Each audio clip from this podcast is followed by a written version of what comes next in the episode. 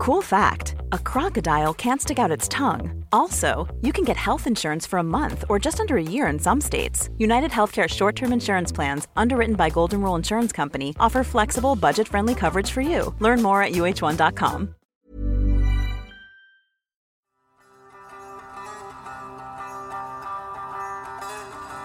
Mit navn er Jens The Beast Dalsgaard. Jeg er 39 år gammel, og jeg driver en online coaching virksomhed, der hedder Beast Fitness. Hvad sker der med en mands maskulinitet og selvbillede, hvis man fra barns ben fjerner trygge rammer, sikkerhed og tilknytning? Ja, det ved Jens alt om.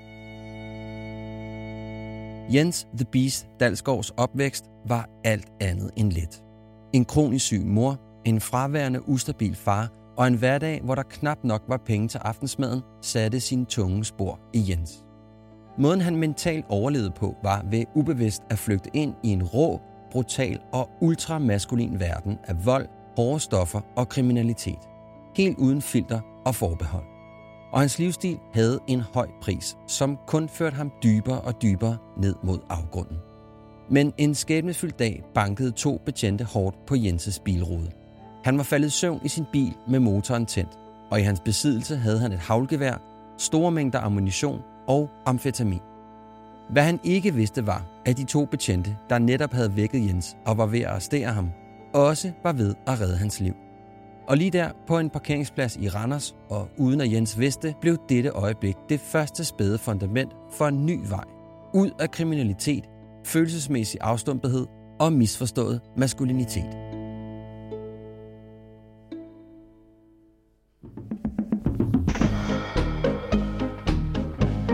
Hvad vil det egentlig sige at være en mand?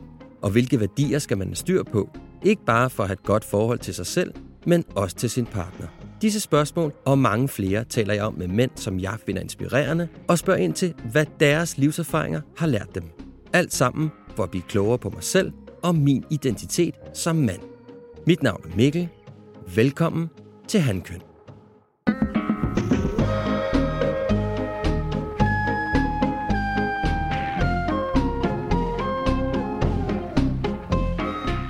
Velkommen, Jens. Yes. Yes.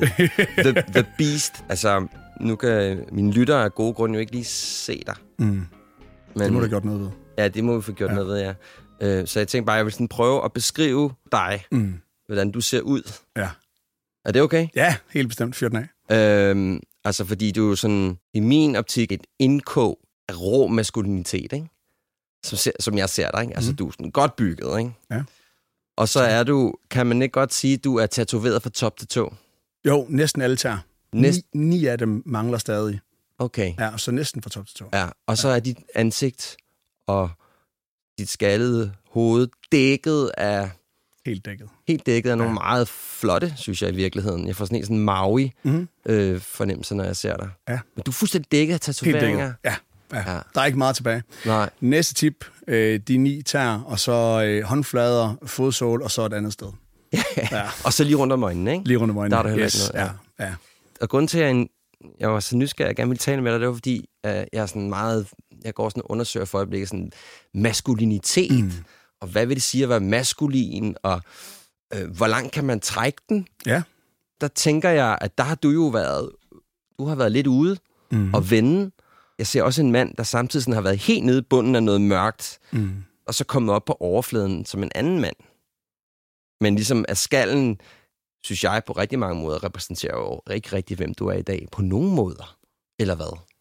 Og det gør det helt bestemt. Ja. Uden tvivl. Okay. Øh, og jeg, jeg, hvis jeg skulle tilføje noget, så vil jeg sige en, en ung, frustreret, meget såret dreng, Ja. som har været igennem et meget dystert mørke og fundet sig selv og blevet til en mand. Jeg er simpelthen så nysgerrig på din historie. Jeg, jeg kender den jo godt lidt, men jeg vil godt tænke mig at høre med dine egne ord. Jeg ved godt, vi, vi, vi, vi er nødt til at kondensere den mm. lidt, men jeg synes, det kunne være spændende at høre, altså, hvordan fanden er du endt med at være den, du er i dag? Altså, jeg vil prøve ligesom at fatte det i korthed, for ellers, som du selv siger, så kommer det til at, at tage lang tid. Jeg er 39 år gammel og har levet et, et meget øh, oplevelsesrigt liv, kan man sige, på godt og ondt. Øhm, opvæksten, jeg, jeg blev født i en, i en øh, i en lille familie. Øh, far, mor og min lillebror øh, og mig. Min far han har tre andre børn med to andre kvinder øh, fra tidligere forhold. Og øh, vi vokser op i Vejlbevænge, en, øh, et øh, arbejderklassekvarter i Aarhus Nord. Og vi er en 30-40 dreng, der render sammen. Og øh, der er ikke rigtig nogen, der har penge. Øh, men øh, men vi, øh, vi har et, et stærkt fællesskab, en stærk øh, fælles ånd. Da jeg er 10 år gammel, der bliver min mor ramt af sklerose. Og øh, jeg er selv ambassadør for Skleroseforeningen i dag. Dem, jeg har talt med fra Skleroseforeningen, øh, har ikke set noget, der har været lige min mors sygdom. Og hvad er det, der er sådan meget specielt ved hendes? Den var meget voldsom. Altså, okay. Altså den måde, hun havde det på, de smerter, hun oplevede, de var noget, som man ikke har hørt om. Mm. Øh, der gik halvandet år, så kunne hun ikke hverken stå eller gå og sad i kørestol. Og øh, det satte sig så hårdt i hendes nerver, at hun skreg døgnet rundt. Og det gjorde hun i 12 år, indtil hun gik bort. Okay. Ja. Øhm, og det ser jeg i en meget tidlig alder. Hun falder om, øh, imens jeg sidder i køkkenet. Jeg er 10 år gammel, hun spørger, om jeg ikke vil være med til at rydde gryderne af. Og øh, jeg siger nej, fordi jeg var en lille snotunge. Og hun taber gryderne, og jeg tror, det er, hendes, jeg tror, det er min skyld, at hun fik slårose. Jeg troede, at det var min skyld, at hun fik det attack indtil jeg er 17-18 år. Brænder okay. rundt med den skyld. Øh, alt imens jeg har en far, som øh, er fuld af frustrationer, selv er vokset op som øh, børnehjemsbarn øh, efter en verdenskrig, og hans far døde ved håndgranatsprængning under en verdenskrig. Min far, han har ikke lært øh, empati og skabe tryghed for børn, på trods af, at han har fem. Og det mærkede jeg heller ikke noget til, at han kunne. Så jeg mærkede en utrolig stor utryghed derhjemme. Og øh, det samme gjorde jeg i skolen. Jeg gik på noget, der hedder Ruderstanskolen, og som jo er en skole, som har et fint renommé øh, i mange kreds, men den skole, jeg gik på, øh, var læreren øh, hurtigt ved hånden. Så øh, jeg er en tysk lærer, som var flittig til at give lusinger, og, øh, og det endte jo med, at, at lille Jens med det røde hår og det ældre temperament og det røde skæg i dag, så du faktisk nemt at glemme. Øh, ja, jeg glemte, det. jeg glemte det, skæg. Det er min stolthed, ja. ja. det er flot og tæt. Ja, er det rigtigt? Ja, det er flot og tæt, ja. øhm, jeg, jeg vil ikke finde mig i det, og det ville jeg heller ikke derhjemme med min far. Så det blev til rigtig meget ballade og kambolage. Og det gjorde det både hjemme og i skolen. Så jeg følte mig ikke tryg nogen steder. Øh, min mor blev syg, og jeg, var jeg er en rigtig morstreng. Øhm, jeg følte ingen tryghed nogen steder, hverken ved min mor, hvor jeg måske kunne gemme mig lidt under skørterne, en lille smule i hvert fald, indtil min far han begyndte at blande sig. Øh, og min far følte mig slet ikke tryg ved overhovedet. Og jeg følte mig slet ikke tryg i skolen. Jeg følte mig ikke set, hørt eller bekræftet nogen steder. Indtil 7. klasse, da jeg fandt ud af, at dem, som rendte rundt og mobbede mig, dem kunne jeg rent faktisk banke. Jeg kunne mm. slå dem, og jeg var god til det. Jeg fandt ud af, at den vrede, jeg havde inde i, den var effektiv i den forstand. Og så blev jeg set, og så blev jeg hørt, og så fik jeg min første kæreste. Det var så meget alfa-han-projekt. Øh, nej, det var det faktisk ikke overhovedet tværtimod. Det, der er lidt misforstået, det er jo øh, det, er jo det der er lidt sjovt, det er beta. Det er jo, øh, hvad kan man sige, at dem, som kører i en høj frekvens, du går ind og hører på beta-alpha waves, det er sådan lidt sjovt, for der er mange, der tror, at de højst råbende er de, de stærkeste, mm. og dem, som er allermest alfa, det er misforstået fuldstændig. Dem, der kører i det lave toneleje, boom, boom, boom, boom, boom, boom, ja. det er alfa. Beta, det er Okay, ja, ja, ja. Det er der, det er der forskellen på løven ja. og hyænen. Og jeg begynder at udvikle en, øh, en beta-tendens og en adfærd, der øh, resulterer i, at min adfærd bliver at overrumple og, og masse igennem, fordi at det gav mig en følelse af bekræftelse. Mm. uanset hvor tragisk det lyder, så var det der, hvor jeg følte mig set og hørt. I det mindste så var det noget, jeg var god til. Og det udvikler sig så op igennem min, øh, min sene teenageår, og ind i mine 20 år, hvor jeg så bliver en del af det kriminaliserede miljø i Aarhus, øh, bandemiljøet. Og, øh, og få succes med det er rigtig god til det. Rigtig god til at, at, øh, at få anerkendelse igennem vold.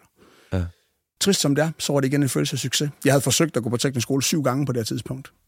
Og jeg kunne slet ikke finde ud af det overhovedet. Jeg kunne ikke finde ud af at være en del af en undervisning. Jeg kunne ikke finde ud af at sidde stille. Jeg kunne ikke finde ud af at at føle mig tilpas i at være rigtig dårlig til noget på det tidspunkt. Jeg havde det så dårligt med mig selv, og jeg havde altid fået at vide, at jeg ikke var min fars søn, og at jeg ikke var god til tingene i skolen. Så når jeg så i, i, i, i, i, i den kontekst af et selvvalgt undervisning, som teknisk skole jo er, fordi jeg ville virkelig gerne have succes. Det er det eneste, jeg egentlig ville. Øhm, kunne jeg så se igen, at jeg led nederlag på nederlag på nederlag på nederlag, øhm, indtil jeg fandt ud af, at jeg var god som kriminel. Mm. Og, øh, og det tager så om sig ind til midt-20'erne, hvor jeg så ryger i fængsel. Øh, her der får jeg en, en dom på halvandet år, og, og forlader så det kriminelle miljø her, øh, eller bandemiljøet. Hvorfor forlader du bandemiljøet der? Jamen, af, af, ja, af årsager, som jeg kan komme ind på. Okay. Øh, der, er, der er god fod, og det hele ikke, fordi det er sådan noget med, ah, men nu, du ved, ja, der, er ikke, der er ikke noget ondt blod eller noget. Der er bare... Øh, overensstemmelser, som ikke kan komme på plads. Ja. Øhm, så vi, øh, vi vælger at, at sige farvel og tak og, og give hinanden hånd i døren øh, og, og være venner øh, og sige, men, men det fungerer bare ikke som, som du ved, brødre. Vi vil forskelligt. Øh, ja, præcis. Mm. Øhm, jeg får den her dom på halvandet år, øh, afsoner det meste af den, øh, og øh, sidder og afsoner i et, i et halvåbent fængsel, eller et, et åbent fængsel. Og i den her periode, der øh, har jeg ikke miljøet at føle mig tryg i. Jeg har ikke noget familiært at føle mig tryg ved. Der er ikke noget, som giver mig et incitament til tryghed i mit liv. Og på det her tidspunkt, der er jeg kommet endnu længere væk selv fra den person, som jeg var i bandemiljøet, og den person, som jeg var som menneske. Mm. Og begyndte at påtage mig noget adfærd, både i forhold til stoffer og i forhold til kriminalitet, som jeg ikke er særlig stolt af, for at sige det mildt. Men det gør også, at jeg kommer ind på en løbebane, der gør, at imellem min at da jeg så bliver udsat for fængsel, er jeg så kriminaliseret og så negativt tænkende i min adfærd, at jeg ikke ser mig selv blive 29. Det, der så sker, det er, at jeg er så ude af fængsel i de her otte måneder. Mm. Øhm, og de her otte måneder, de går med, at jeg bliver mere og mere afstumpet og mere og mere påvirket af stoffer. Og bliver så fængslet igen og får en to og en halv års dom for øh, narko- og våbenbesiddelse. Og øh, i den her afsoning, der kommer jeg så til kort med mit liv. For jeg bliver anholdt i, øh, på en øh, parkeringsplads i Randers, øh, hvor jeg er faldet i søvn i bilen med tændt motor og en skarplat shotgun og, øh, og 20 skud patronbælte. Ja, øh, og en hulens masse amfetamin. Ja. Så meget, at det egentlig, jeg skulle dømmes til videresalg, men politiet de vidste, at jeg var så fucked up, at de gik med til, at det var til eget forbrug, det meste af det. Øh, så skulle jeg bare sige, at der var noget, der var potentielt til videresalg, fordi ellers kunne de ikke få den igennem en dommer. Og det var det. Så blev så det var bare, jamen hallo, jeg sidder her med, du ved, håndikater og sådan bare dømmer. Der er ikke nogen andre involveret i sagen eller noget, så det er bare som der, lad mig køre igennem systemet, og så får jeg min dom. Så jeg får sådan her to og en halv års dom. Øh, men da politiet banker på ruden, der tænker jeg bare, ro. Virkelig ro. Altså de to betjent, jeg ved ikke, hvem de er. Jeg har en hel del, også tidligere klienter og så videre, klienter, også en tidligere ansat, der er ved politiet i dag. Øhm, så har jeg et rigtig godt forhold til politiet. Men, men de her to betjente, dem kan jeg godt sige tak til. Det kan jeg godt, fordi de reddede mit liv. Hvis det ikke havde været for dem, så var jeg enten selv blevet slået ihjel den aften, eller så havde jeg slået en anden ihjel, og så havde jeg ikke været her i dag. Mm. Jeg kan huske, at betjenten, som har min sag, han ringer så til min far, og så, så kan jeg høre, at min far spørger, har han slået nogen ihjel, og så siger betjenten, nej, men det var tæt på. Og øhm, jeg, jeg, jeg sidder så i Frederikshavn og Rast og kommer til mig selv. Og på det tidspunkt, der har jeg fået tatoveringer i hovedet. Historien om mine tatoveringer, det startede, da jeg 10 år gammel, også deromkring, hvor jeg ser den her film med Once Were Warriors, der er det også ja, Maui, det Tamoko, Tamoko ikke? jeg er blevet ja, inspireret af. Ja. Øh, men på det her tidspunkt, der har jeg ikke fået Tamokon i mit ansigt, fordi der har jeg gjort det af andre årsager. Der er jeg kommet ind på det her kriminelle, øh, den kriminelle løbebane, og har taget det på mig som en del af nogle meritter for ting, jeg har gjort, og hvad jeg har været, altså brutalitet og, og hold jer væk. En stor fuckfinger til verden. Der, og det var ikke lukket af, det var ikke sammensluttet. Det var 666 i hovedet og en Mike Tyson rundt om øjet og ting, som havde en utrolig skarp og meget negativ betydning. Øh, men, men vigtigst af alt for mig, inderst inde, det ved jeg i dag, i bagklogskabens lys, at det var fordi, at jeg ikke kunne holde mig selv ud, og derved søgte at holde andre mennesker væk fra mig. Så det er ikke, fordi jeg har lyst til at ødelægge mit yder. Det er ikke, fordi jeg havde lyst til at ødelægge mit ansigt. Det var, fordi jeg ikke ville forholde mig til andre mennesker. Og okay. det var en af de bedste måder at få, få folk væk fra, det er at, at sørge for, at folk ikke kommer tæt på. Ja. De ikke har lyst til at være der. Jeg er en badass motherfucker. I skal ikke fuck med mig, fordi at, ellers inden, så har jeg jo ikke selv lyst til at forholde mig til mig selv. Det er jo det, jeg kan se nu, men det var ikke sådan, jeg havde det dengang. Nej, nej. Jeg, øh, jeg kommer så ud af fængsel igen efter de her to og et halvt år, og jeg har brugt hele min afsoning på terapi, anger management, misbrugsbehandling og kognitiv færdighedsterapi. Så jeg har endelig lært at snakke jeg har endelig lært at sige, jeg føler, ja. i stedet for at slå. Ja. Men hvordan bruger man det, når man ikke ved, hvordan man skal forholde sig til andre mennesker? Ja, det er det. Ikke? Ja. Her har jeg brugt to og et halvt år. Og under afsoning, der har jeg så gået nærmest selvfrivillig isolation. Jeg har sat med min Playstation, skrevet digte og gået i terapi, og nærmest isoleret mig selv fra de andre indsatte. Fordi at jeg havde brug for at komme væk. Og når du sidder i Endermark statsfængsel, hvor halvdelen af afdelingen er narkomaner og morder, så det er et, et miljø, der er lidt specielt at prøve at blive rehabiliteret i. Ja. Så det kræver, at, man, at, at jeg gik ind i mig selv. Det kræver, at jeg gik ind i mig selv, og det gør jeg så her. Jeg bliver så løsladt, og, og har så de her forskellige tatoveringer i hovedet. Og imens, altså, hvis jeg lige skal backtrack en lille smule også i forhold til det med tatoveringerne, fordi jeg vågner op i Frederikshavn og Rest, og, og kigger mig selv i spejlet, og jeg kan slet ikke genkende mig selv. Øh, og det er, hvor jeg sådan ligesom er kommet ud af stofferne, og det er begyndt at forlade kroppen og så videre, så tænker jeg, hvad fuck er der sket? Og det er ikke tatoveringerne, der gør det. Det er nemlig ikke tatoveringerne, fordi tatoveringerne, der fik jeg jo en idé, da jeg var 10, at jeg skulle have den her tamoko. Men jeg kan ikke genkende mig selv i ting, jeg har gjort. Det har jeg gjort mod mig selv, det har jeg gjort mod andre. Jeg bliver så løsladt, og har taget alt det her terapi, og min bror og jeg, vi sidder så, og jeg, jeg boede hjemme med min bror, der blev slat. Jeg blev slat til en, en, en, en boksmadras på min, øh, på min lillebrors øh, ekstra værelse, hvor han havde sin tattoo-stol. Han, han var hjemmetatover dengang. Vi sidder og spiller Diablo 3. Ja. Har du spillet Diablo? Ja. Ja, fedt. ja. vi sidder der og spiller Diablo, og så får jeg sådan en idé om, jeg bliver nødt til at, at google det her med mit ansigt. Hvad jeg egentlig, altså, så går jeg ind, og så finder jeg en eller anden video fra USA. På det tidspunkt, der var laserbehandling og ikke en ting. Og der ligger sådan en neonazi lowrider, skinhead, et eller andet halvøje, jeg er gang med at få fjernet her kors i ansigtet, og hudtransplantation, og hans ansigt er helt hævet op, og han ligger og skriger, så var det var Frankenstein-projektet, det her gang i. Mm. At jeg skider i bukserne. At jeg bliver helt fuldstændig bleg i ansigtet, så kigger jeg på min lillebror, som sidder ved siden af, så siger jeg, Brohim, hvad gør vi? Skal den af, eller skal, hvad, hvad gør jeg? Så siger han, du skal have lavet din tamoko. Ja. Og så gik vi ind, og så gik vi i gang, og så lavede han det håndkørt det hele. Ingen streger, ingenting, bare maskinen. Og så lavede han min tamoko. Ja. Så bandt han det hele sammen, fjernede negativiteten, og gav mig den, den, den, det drømmeansigt, som jeg altid har håbet på at kunne få. Og det, som jeg blev inspireret af dengang. Den her originalitet og den her dybde i det, det her natur og mennesket. Og, ja, så, øhm, Så du, du, det er en, en del af dig i dag. det er mig. Ja, det er mig. Og du er glad for i dag. Jeg fucking elsker det. Er det rigtigt? Ja, Hvor er det ja, fantastisk. Jeg er så forelsket i mit eget udseende. Ja, er det jeg, jeg, vidderligt, jeg har det stadig sådan nogle gange, når jeg kommer, når jeg kommer i tanke om, jeg har tatovering i ansigtet, fordi jeg glemmer det jo. Så ser jeg lige en lille, en lille krog, en lille krummelure eller sådan noget, som jeg ikke kan huske, at jeg har set. Øj, ej, okay, fedt nok. Ja. Jeg, jeg er vidderligt, jeg elsker mit udseende. Det første, jeg tænkte, var sådan, okay, ah, men når- nu er du ligesom ude af det, så er det jo bare i gang med laserbehandlingerne, mm. og så skal du have et helt fint lille lyserødt ansigt igen, Ja. ikke? Men det, det, slet ikke, Nej, det slet, tænker du slet ikke? Nej, slet ikke overhovedet ikke. Nej. Jeg synes, det er det fedeste, det med at være så kontrastfuld som overhovedet muligt. Jeg overholdt et, et, et foredrag for øh, Landsforeningen for Dværge øh, her i weekenden. Var det ikke? Ja, I mandags, i mandags, ja. Det var jo pinse mandag. Ja. Øh, og der er også en kvinde, der spørger om det, og så siger jeg, jeg må indrømme, at jeg elsker den kontrast i, at jeg står her i mit jakkesæt og holder foredrag for jer, om at få tingene vendt rundt med mine tatoveringer i ansigtet. Og jeg nyder at kunne gå ned i banken og blive taget imod med åbne arme, og, og nærmest kunne få, hvad jeg peger på, fordi at jeg er en, en produktiv borger i samfundet, men jeg ligner en barbar. Ja, ja. Jeg elsker det. Ja, ja. Ja, jeg elsker det. ja. Hvad gør man så? Hvad skal man så? Så står man der. Ja, det er jo det. Det er et Ja. godt spørgsmål. Ikke? Ja. Jeg er uddannet sikkerhedsvagt i forvejen, Ja. øh, men øh, jeg, vælger, jeg vælger så med, med øh, en, øh, et lille håb Ja. ja. i mit lille drengehjert at gå ned på politigården og sige, hej venner, kan jeg få min sikkerhedsbevilling tilbage igen? Ja, selvfølgelig Jens. Du kommer tilbage om 10 år. Så har vi den klar. Fedt. Nå, Ja. ja. hvad fanden gør jeg så? Fedt, mand. Ja. Øhm, jeg går tilbage til det, som jeg kender til. Træning. Jeg har trænet siden jeg var 14 år gammel. Styrketræning. Jeg, min far, han øh, er, hvad han, 9. dan øh, Aikido. Okay. Og øh, 5 dan Jaido, tror jeg, eller sådan noget. Samurai. Og øh, jeg har gået, gået til Aikido, siden jeg var helt lille bitte. Men det var ikke den vej, jeg ville. Øh, det sagde mig ikke nok.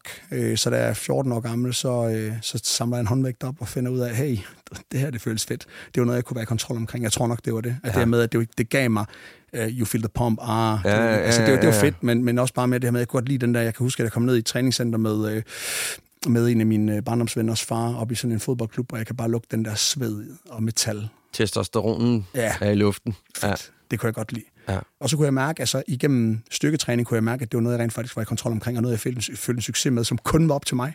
Mm. Du kunne ikke afgøre det. Min skolelærer kunne ikke afgøre det. Min far havde ikke en skid at sige. Det her, det var mig.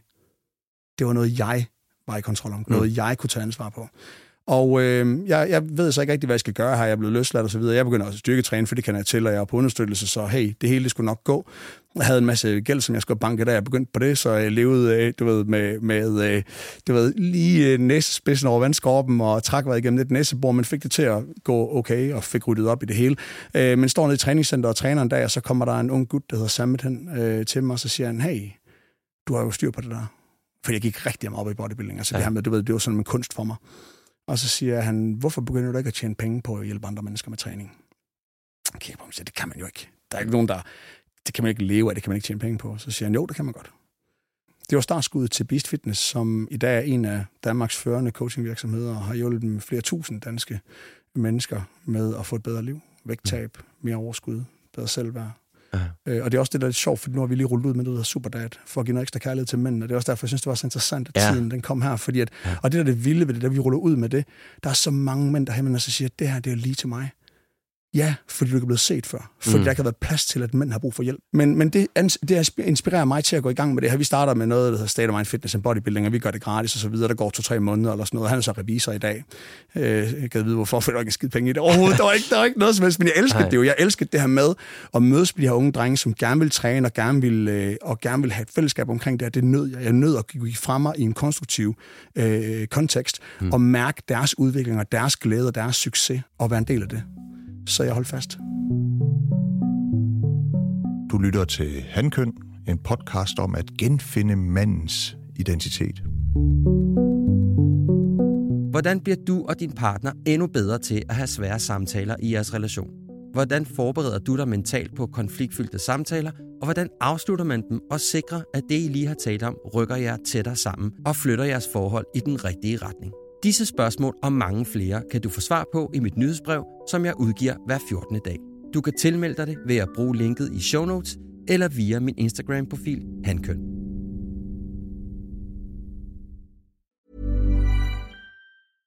Want flexibility? Take yoga. Want flexibility with your health insurance? Check out United Healthcare Insurance Plans. Underwritten by Golden Rule Insurance Company, they offer flexible, budget friendly medical, dental, and vision coverage that may be right for you. More at uh1.com.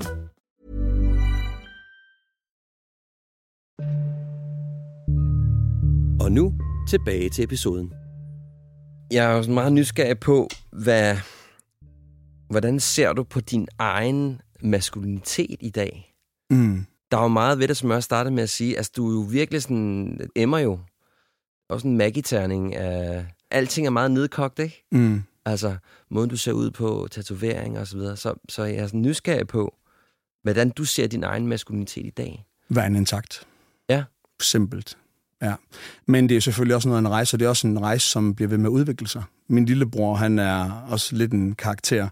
Han har øh, mohawk, langt hår og asetro, øh, men ikke i den, den øh, standardiserede forstand. Har skrevet sit eget runesprog og har også været en tur i spillet. Øh, og, øh, så han er også sådan en, en, en type, ikke? Men, men han er ægte.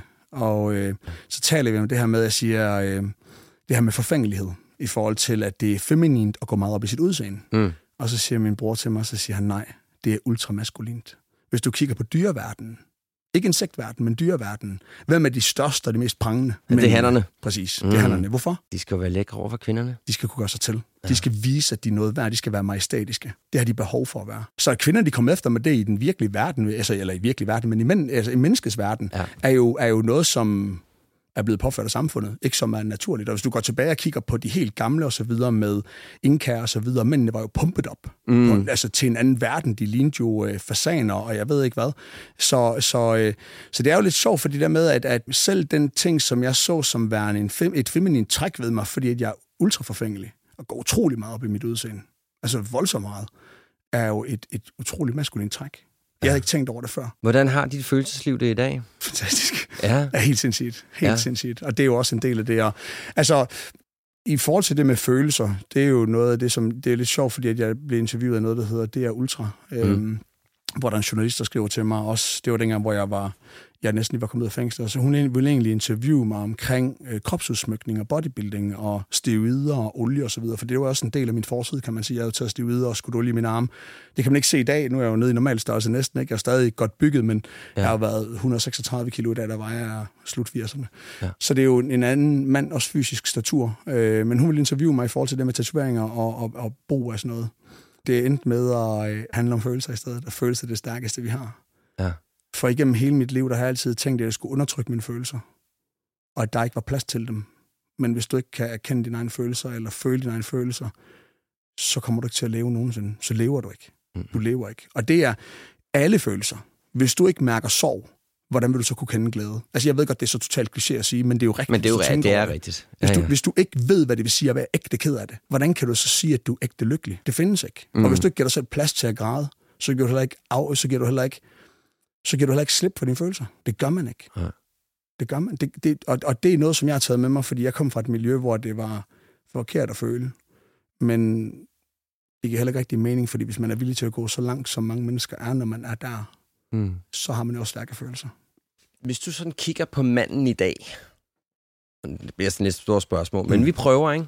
Hvad er det i din optik, vi ikke har forstået, eller hvad er det, vi har misset ved mandens maskulinitet i dag? Jeg tror, der er en underliggende frygt for øh, at støde, og for at, at øh, sige, jeg er en mand. Jamen, det er du for fanden. Altså, der, der er ikke nogen tvivl. Du er født med en penis. Ja. Du er en mand. Ja. Uanset hvad du føler, så er du født mand. Men jeg tror også meget, at det er det her med, at der har været et skred i forhold til dem, som er vokset op med fædre, som måske har været ekstra hårde, Mm. og øh, kvinder, som er rigtig stærke. Det har de altid været, men det er måske begyndt at komme mere til udtryk her på det seneste. Det er ikke til at vide. Så du Men- tænker, der er, noget, der er noget det der med, at man sådan skal stå ved, man er mand. Altså, der er nogle maskuline dyder, man ikke må glemme, eller hvad tænker du? 100% sikkert. Ja. Ja. selvfølgelig, det er klart. Altså, jeg vil sige, at der er jo nogle ting, som, som mænd typisk ville være rigtig gode til, som kvinder måske ikke er super stærke til. Omvendt. Øh, for eksempel i forsvaret er det okay, at en, at en kvinde, hun overlader bagagen til, eller sin, sin opbakning til, øh, til sin mandlige øh, medsoldat. Mm. Øh, men hvis hun ikke kan bære sin egen bagage, eller øh, hvordan skal hun så øh, redde en, en mand ud af en ildkamp, der ligger og er blevet skudt? Mm. Eller en kvinde for den sags skyld. Så der er jo der er nogle ting, hvor jeg, altså, der, Der er, er jo fysiologiske forhold. fysiologiske fordele, Ja, øh, og, og sådan er det jo bare. Ja. Øh, men, og jeg, jeg tror også det der med, at der er jo den der frygt, for jeg kan da mærke det selv, når jeg sidder og siger det, jamen, uh, siger jeg nu noget? Altså, men det er også, fordi der er kommet så meget af det her med, at du må ikke sige det ene eller det andet, tredje, det fjerde, hvis du siger, hvis du, hvis du står ved, at du er, øh, øh, jamen, jeg er en stærk kvinde. Ja, selvfølgelig er det det, men hvis du siger, at du er en stærk mand, så er det også sådan lidt, er det okay at sige? Men hvad er i din optik en stærk mand? Fordi øh, det, det synes jeg er jo spændende i forhold Ja. til for, dit, for, for Ja. din optik. Ikke? Ja. I min optik, det er, det er jo mange ting. Ja. Ja. Det, er, det er meget dybt, og det er også øh, er meget komplekst. Jeg vil sige, at noget af det, det stærkeste, en mand kan, det er at øh, ture og føle livet. Tage ansvar. Mm. Tage ansvar for sit liv. Og hvordan i din optik tager man ansvar for sit Der er liv? meget mere i det. Altså det er jo Ja. det her med at, øh, at tage ansvar for sit liv, det er ikke at, at falde offer for omstændigheder. Ikke at lade andre mennesker eller omgivelser tire dig til at have en bestemt type adfærd. Lad være med at hoppe ud af bilen og få road rage, for den der giver dig fucksvingeren. Mm. Lad være med at komme op og slås med en mand nede i Fakta, fordi at han snyder foran i køen. Lad være med at blive sur, fordi at der er en, der skriver noget, som du ikke deler øh, meningen med, Mm. mm. eller er enig med på Facebook. Lad være med at blive vred på bankmanden, fordi at bankmanden ikke har lyst til, at, eller ikke kan bevilge det lån, som du godt vil have. Mm. Lad være med at blive øh, vred på din chef, fordi din chef bliver nødt til at opsige dig. Øh, tag ejerskab for de handlinger og for de valg, som du selv træffer. Mm.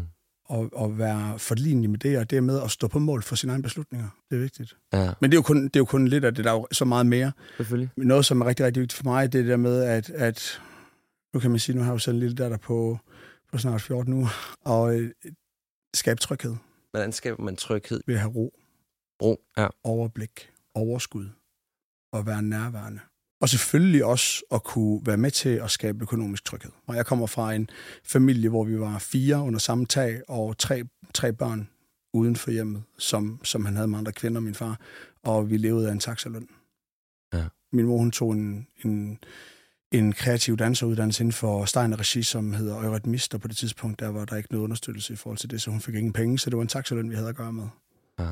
Og det var, det var hårdt at vokse op i, at være under fattighedsgrænsen. Ja. Jeg så kom til at tænke på, hvis du sådan kigger på din fortid, og jeg er med Mm. på, at der er jo stor forskel på, hvem Jens var, da han var 14, og hvem Jens er som 38-årig. Mm. Men hvad tager du med dig? Hvad for nogle erfaringer har du gjort dig? Hvad har du lært fra din fortid, som du tager med til din nutid? Altid at stå på mål for min egen valg og mine handlinger. Ja. Tage ejerskab for, hvad der sker. Godt og skidt. Sørg for at være oprigtig omkring mine følelser. Sige, hvordan jeg har det. Lad være med at lade mine følelser styre mig i en negativ retning. Lad dem styre mig i en positiv retning. Øhm, Du smiler. ja. Sørg for at, at stræbe efter, at min kone har så lidt bekymringer som overhovedet muligt. ja. at min datter kommer til at have så lidt bekymringer som overhovedet muligt. Men de selvfølgelig stadig lærer styrke på egen hånd også. at bjørnetjeneste, det er en skidt ting. Ja. Men at skabe øh, rammer for succes er en rigtig god ting. Ja. Men også for egen læring og nærvær.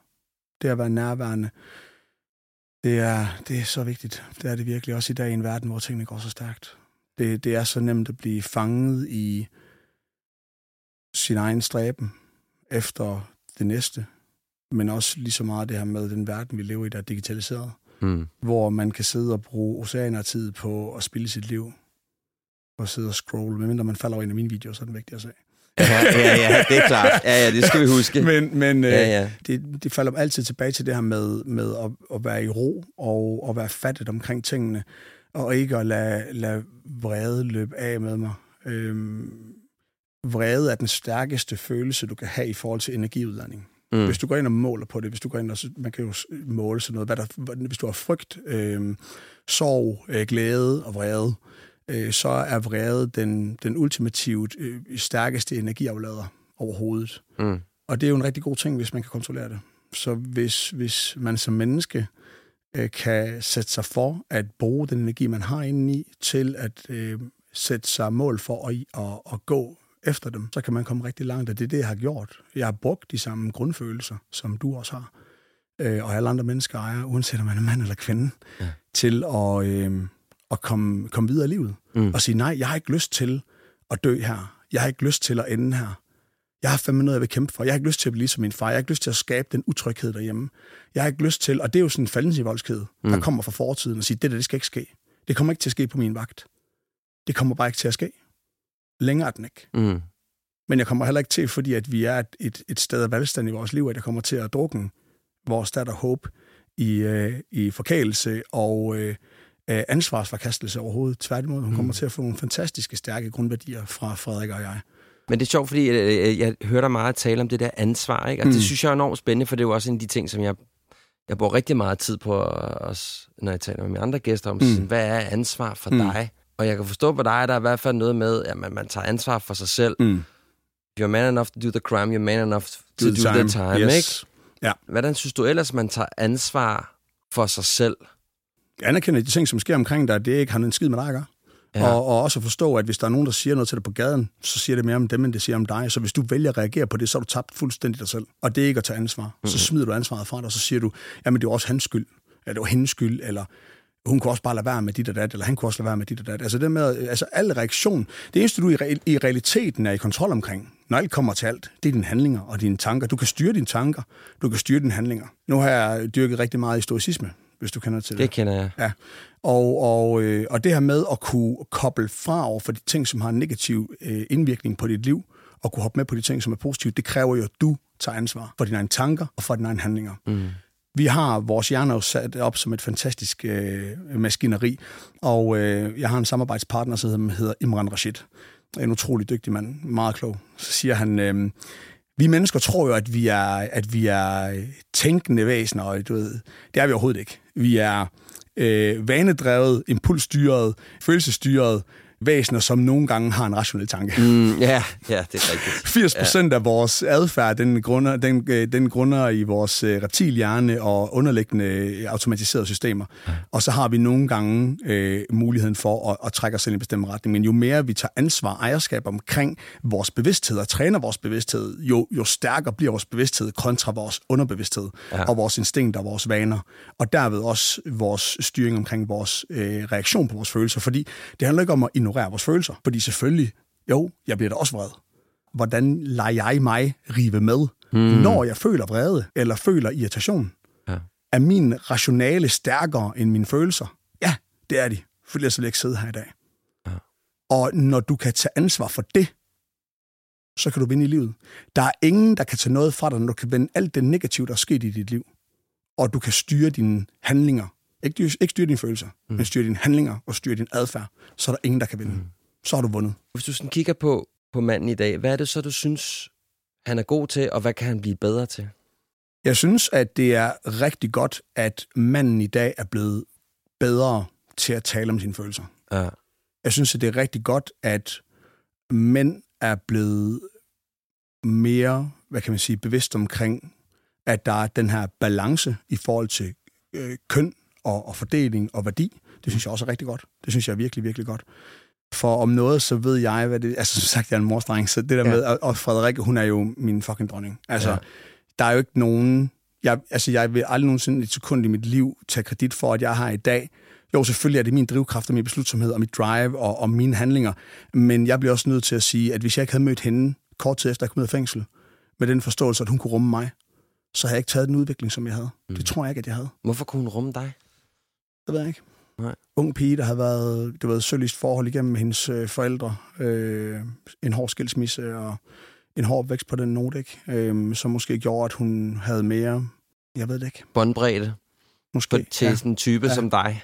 Ja. Ja. ja. Eller bare var virkelig forelsket. I don't know. Ja, ja Men jeg, jeg, ting. havde jo jeg havde en masse ting, ting, som jeg selv kæmpede med, da jeg kom ud, ikke? og jeg havde det rigtig Ja. svært. Og, øh, og den styrke, som hun havde inde i det, og det at anerkende det, Mm. det synes jeg helt klart, at manden er blevet bedre til i dag. Mm. Det synes jeg klart. Så hvad skal vi arbejde på, tænker du? Beslutsomhed. Okay. Ja. Tag action. Lad være med at være bange for at begå fejl. Bare hoppe ud i tingene. Gør noget. Ja. Altså hellere lave tre dumme beslutninger for meget, end en, en klog for lidt. Ja. 1000 procent sikkert. Ja. Øh, og så synes jeg også, i takt med, at man er begyndt at tale meget om tingene, det er faktisk en ting, som jeg selv bed mig selv i læben omkring, det er, at jeg har fandt ud af, at jeg taler meget om mine følelser. Også med Frederik. Hvis der er noget, jeg har, og det var faktisk en ting, som hun var rigtig dårlig til i starten, fordi at hun kommer fra et hjem, hvor man skubber et barn og gulvtæppet. Men der ved mig, i modsat, jamen, vi slår sig. Min far og jeg ryger bare toilet på hinanden og ballade af helvede til. Så det var sådan ligesom at finde den der, vi taler om tingene nu, ikke? Nu har jeg lært assertiv tale igennem kognitiv færdighedsterapi og så videre, så jeg kan finde ud af at sige, hvad jeg føler. Og, og det at sige det, er jo rigtig godt. Men problematikken omkring det, det er, når man begynder at bitch over tingene. Og det tog jeg faktisk mig selv i, fordi at i alle andre kontekster, tager jeg handling på ting, jeg kan gøre noget ved, som jeg ønsker ændring på, mm. og det, jeg ikke kan gøre noget ved, det lader jeg være med at snakke om. Jeg påtaler det ikke engang, fordi der er ikke noget at gøre ved det. Altså, det Nej. regner, who gives a shit. Du kan ikke ændre på det alligevel. Men, men det, jeg lagde mærke til ved mig selv, det var, at specielt i arbejdsmedhør, at hvis jeg havde noget med min virksomhed, uanset om jeg havde taget handling på det, handling på det eller ej, og tingene var sat i proces, Mm. så kom jeg stadig hjem, og så åbnede jeg vandhanen op og brokkede mig. Ja. Og hvorfor gjorde jeg det? Opmærksomhed og sympati. Okay. Fordi jeg synes, at det var synd for mig selv. Det at være et offer. Så jeg træffede en beslutning, fordi jeg kunne mærke, at det, som hun gjorde, og det irriterede mig rigtig længe, fordi Ja. hun sagde ikke en skid. Hun sagde, ja, ja, ja, jeg ved sgu ikke rigtigt, hvad jeg skal sige til det, sagde hun bare. Fuck, kan du ikke se mig? Kan du ikke Ja. høre mig? Og og det, som, det, som jeg kom i tanke om, det er, hey, jeg gør det ikke i andre kontekster. Jeg gør det ikke i forhold til andre mennesker. Hvorfor er det, jeg så gør det her? Fordi at jeg går hjem til min mors skørter, og så sidder jeg og græder, og så piver jeg. Ja. Over ting, som jeg allerede har eksekveret på, som jeg allerede har taget handling på, som jeg allerede er sat i gang. Eller ting, som ikke gør noget ved alligevel. Så hvad er det, jeg har gang i her? Jeg arbejder imod alt, hvad jeg selv står for. Alle andre principper, som jeg arbejder med, og alt, hvad jeg tror på i alle andre henseende, bortset fra lige her. Mm. Og så gjorde jeg op med mig selv, jeg får ikke en skid tilbage alligevel. Jeg snakker til en væg, og jeg modstrider alle mine egne grundprincipper i det her rum, som skal være det helligste og det smukkeste og det bedste, som kun skal bestå af kærlighed, tryghed og nærvær. Men jeg forpester, jeg forpester det og forgifter det med, min, med mit øh, ynk. Mm. Og så træffede jeg en beslutning og sagde, prøv at de ting stopper bare her. Slut.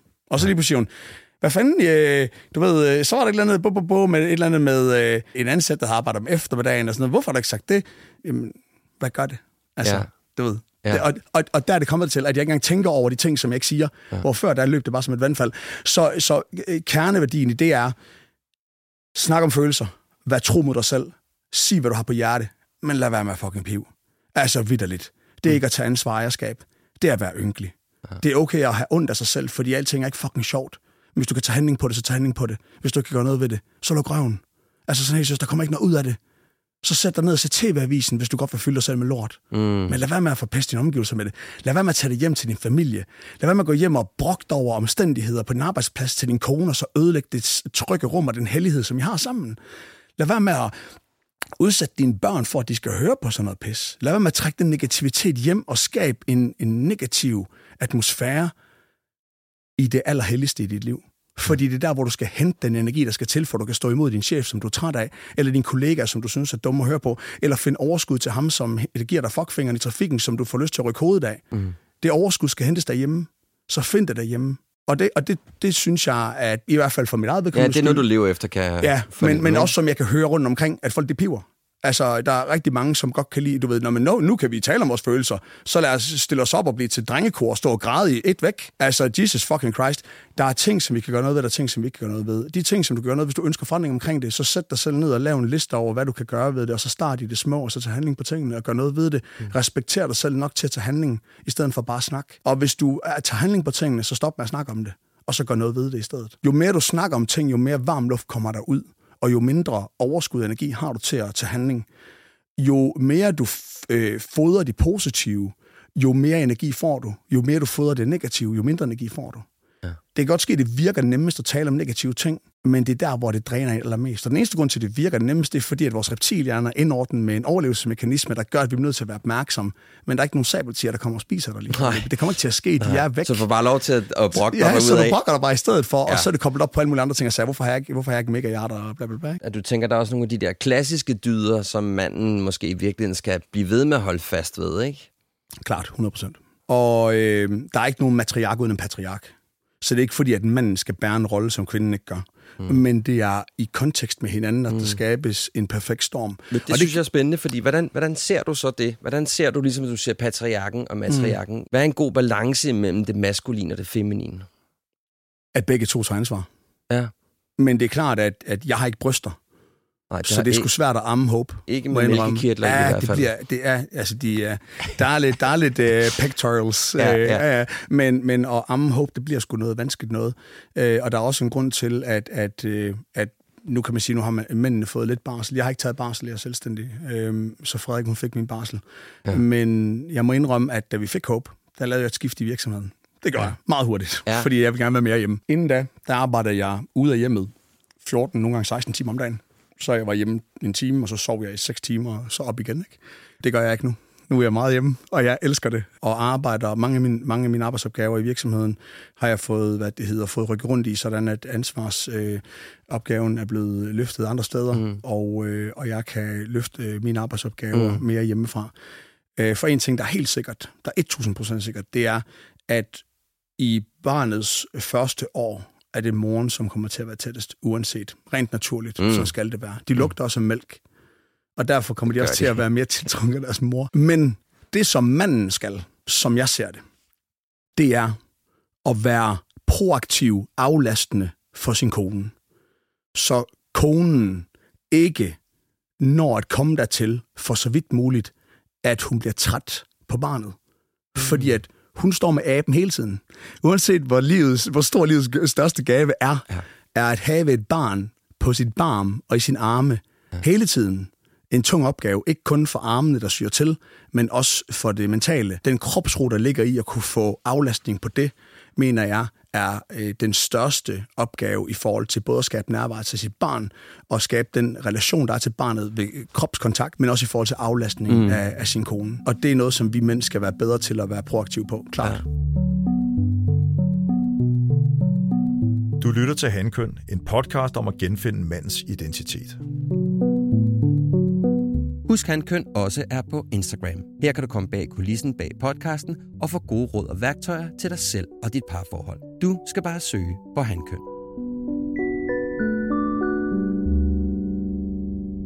Som du ser det, så er der noget med, at vi skal i hvert fald, vi skal i hvert fald være gode til at tage ansvar for ja. hinanden. Ikke? Ja.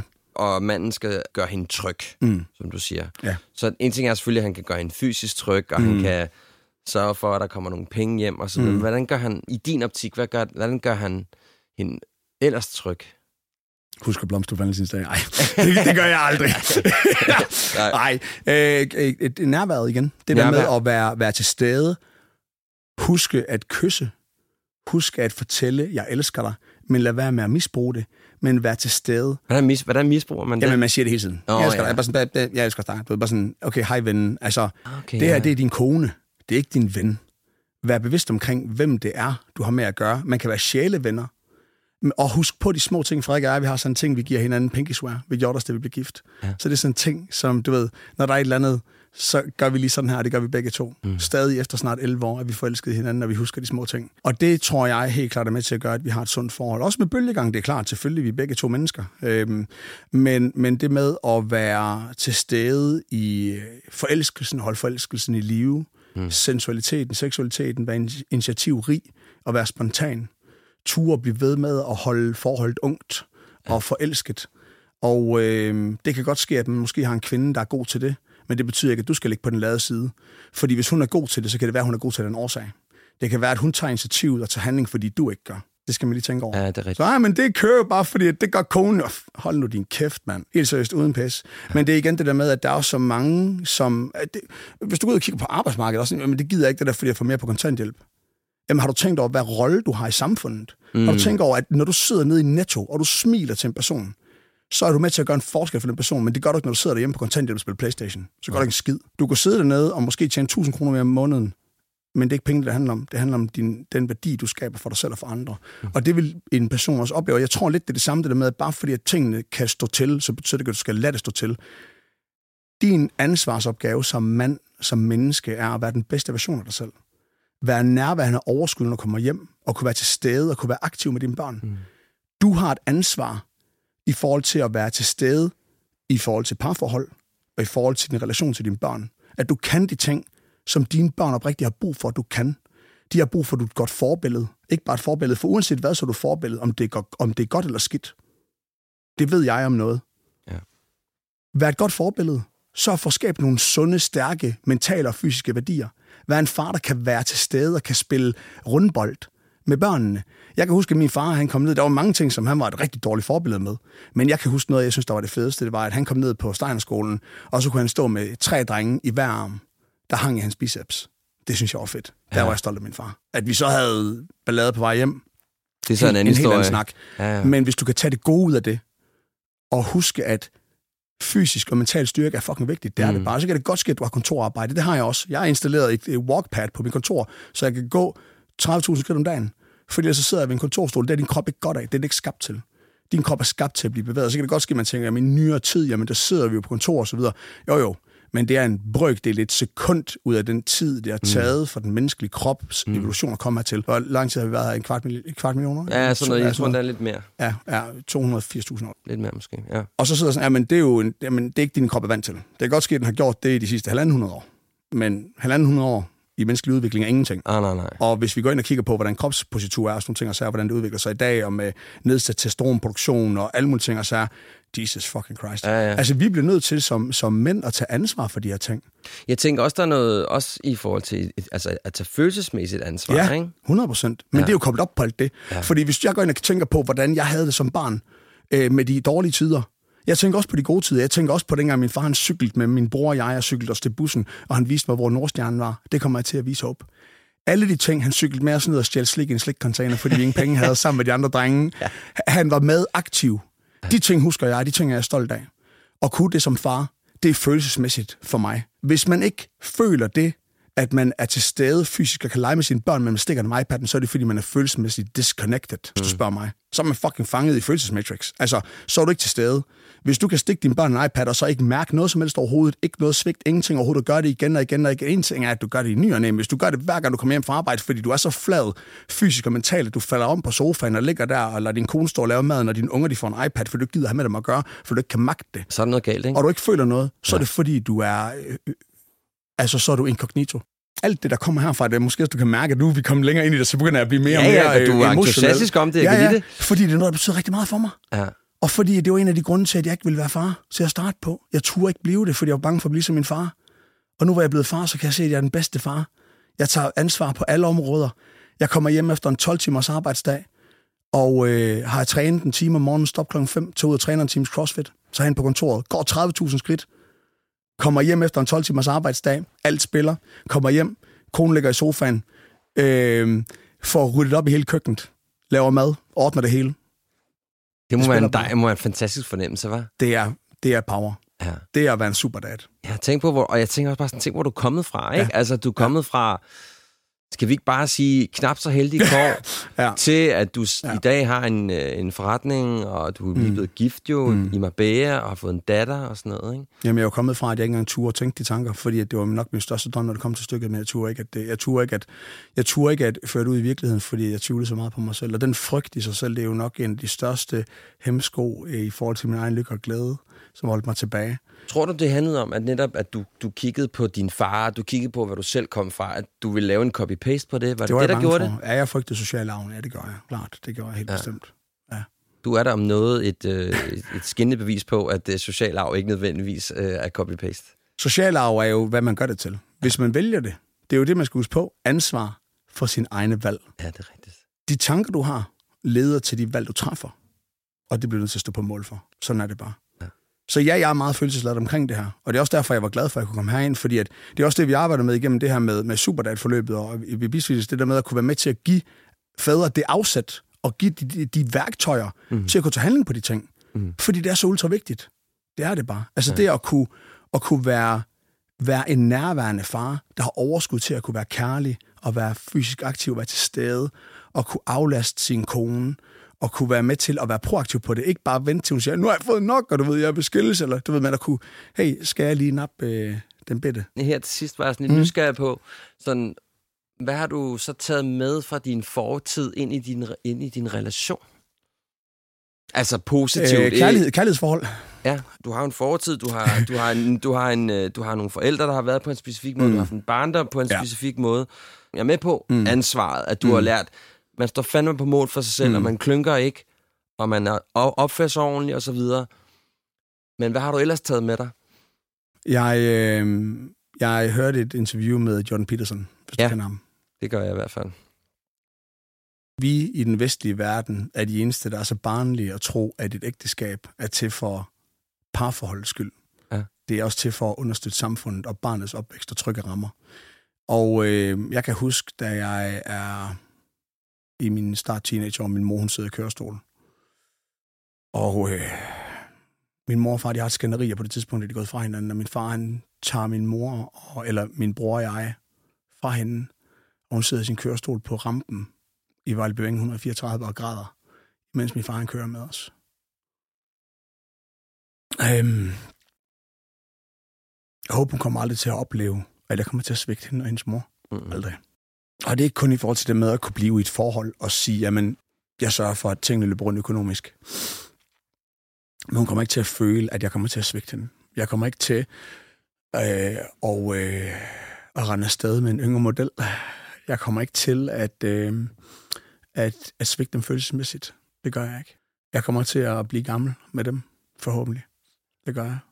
Frederik, hun er... Hun er ja, jeg, jeg bliver der for altid. Jeg smutter aldrig. ja, hvor det smukt ja. altså. Ja, det gør jeg ikke. Så der er kommet noget, på en måde er der jo kommet noget ret fint ud af det, du har oplevet. Der kommer noget rigtig smukt ud af Ja, det. Ja, tænker jeg det er også der. lidt, der det er der helt bestemt. Ja. Og man kan sige, at det er jo også det der med, at, at, at jeg er ikke et, et sekund i tvivl om, at min far, han, øh, han, er- han var dybt forelsket, min mor elskede hende, og han, han bliver jo stadig helt så modig, når han tænker på hende og taler om hende. Men derfra så til ikke at blive igennem alt det svære, og, og få en ny kæreste, og tage den nye kæreste med hjem til os til jul hjemme ved min mor, og gøre hende til en del af familien, nærmest ikke. Øhm, det, øh, uanset hvad der sker. Frederikkes mor har også sklerose. Øh, dog ikke i, i tilnærmelsesvis en grad af, hvor min mor havde det, men hun, hun, hun, du kan ikke mærke det på hende. Hun, hun er fuldt funktionel og har det godt, lever et godt liv. Øh, er en skøn kvinde, men hvis Frederik hun fik sklerose, så ville jeg ikke gå fra hende. Ville jeg, jeg vil ikke. Jeg vil aldrig kunne, øh, jeg vil aldrig kunne leve med at hende. Mm. Ja. Det synes jeg er en utrolig smuk afslutning. Mm. Synes du ikke? Jo. Hvor er det genialt. Jeg er så glad for, at du havde lyst til at fortælle mig det. Ja, selvfølgelig. Ja, tusind tak, Jens. Tak fordi jeg måtte. Men det er også det der med ligesom at, at gå tilbage til udgangspunktet i at sige, jamen, ja. Tag for fanden ansvar. Ja. Ikke? det har, du, det har du gjort. Det er livet. Det er så smukt sagt. Tusind tak, Jens. Tak. Tak fordi jeg måtte komme.